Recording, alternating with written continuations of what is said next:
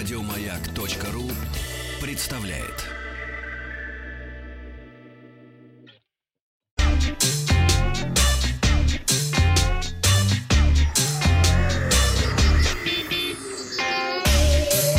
Страна транзистория. Добрый день. Новости высоких технологий. Вчера я спросил, нужно ли телевизору голосовое управление. Василий пишет, да ну его, еще чтоб собака и все, кому не лень, начали управлять этой картиной. У кого пульт, тот и рулит балом. Дмитрий считает, что лучше сделать, чем не сделать. Возможно, это даст начало чему-то новому. При этом мнения в вопросе разделились почти поровну, так что нужно ли телевизору голосовое управление, пока нет однозначного ответа. К новостям. Huawei привезла в Россию планшет MatePad T8 в компактном корпусе с металлической отделкой. Он оснащен экраном диагональю 8 дюймов, аккумулятором емкостью 5100 мАч, заряда которого хватает на 12 часов воспроизведения видео. Планшет поддерживает функцию разблокировки с помощью распознавания лица, разделения экрана для работы с несколькими приложениями и специальный детский режим, который позволяет оградить ребенка от нежелательного контента. В продаже в России Huawei MatePad T8 появится с 19 июня. Версию планшета с 2 гигабайтами оперативной и 16 постоянной памяти оценили 8 тысяч рублей. Аналитическое агентство Counterpoint Research опубликовало отчет, посвященный продажам флагманских смартфонов дороже 400 долларов в первом квартале текущего года.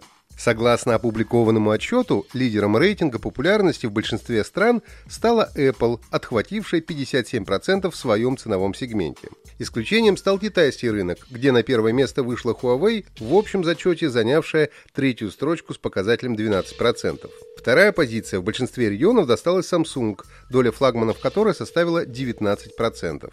Среди пяти самых продаваемых моделей Apple заняла первые четыре места. Это iPhone 11, 11 Pro Max, Pro и iPhone 10R. Ну а пятую строчку занял смартфон Huawei Mate 30 Pro 5G.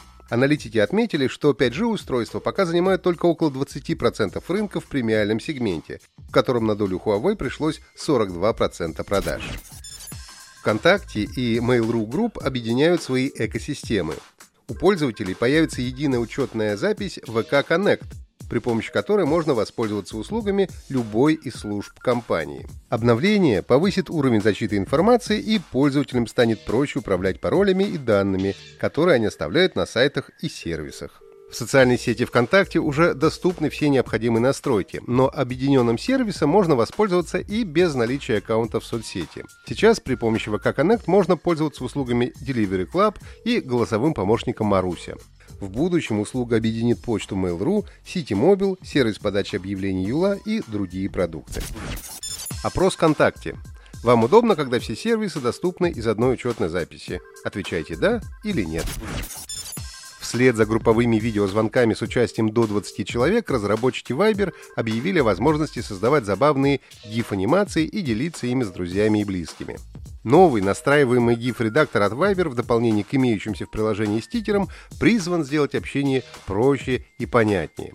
В любом чате пользователи Viber могут записать короткое видео на камеру приложения или выбрать уже имеющиеся из своей галереи, чтобы затем их превратить в зацикленный GIF в режиме бумеранга, быстрого воспроизведения или реверса, то есть обратного воспроизведения. На данный момент функция доступна для пользователей iOS. В ближайшее время возможность создавать GIF-изображение также будет доступна для владельцев смартфонов на базе Android. В Яндекс Навигаторе появилась Яндекс Музыка. Она отображается отдельной иконкой на главном экране в приложении. За голосовое управление музыкой отвечает Алиса. Она поможет найти нужный трек или подкаст, а если идей нет, можно попросить «Алиса, включи что-нибудь бодрое». Еще она может поставить песню на паузу или переключить на следующую. Во время поездки музыка просто свернется в миниатюрное окно с названием текущей композиции в нижней части интерфейса. При этом водителю всегда будет виден маршрут на карте. Предусмотрена и возможность быстрого переключения дорожек одним касанием. Музыка уже доступна всем пользователям навигатора с подпиской Яндекс Плюс в России, Казахстане и Беларуси. Если подписки нет, первые 7 дней музыка можно пользоваться бесплатно и без привязки карты. Но потом подписку все-таки придется оформить. Сервис Google Stadia для запуска компьютерных игр на смартфонах стал доступен на всех Android-устройствах.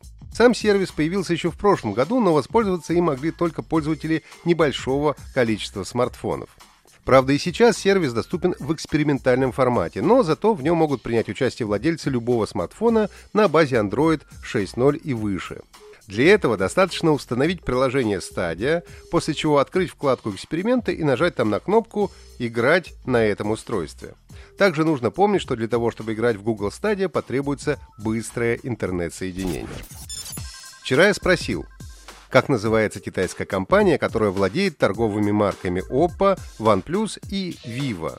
DVD-плееры, выходящие под этой маркой, были очень популярны у нас в 2000-е годы.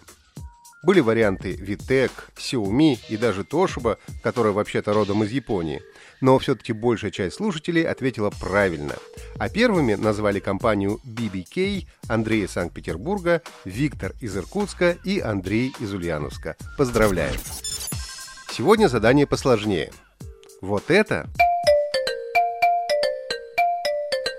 Звук вызова в Вайбере. Вам нужно ответить, как называется японская компания, которая, начиная с 2014 года, владеет Вайбером. Она же последние 4 года является официальным спонсором футбольного клуба «Барселона». Ответы присылайте на WhatsApp и Viber плюс 7 967 103 5533. Результаты посмотрим завтра. Подписывайтесь на подкаст Транзистории на сайте Маяка и оставляйте свои комментарии в Apple Podcast. Еще больше подкастов на радиомаяк.ру.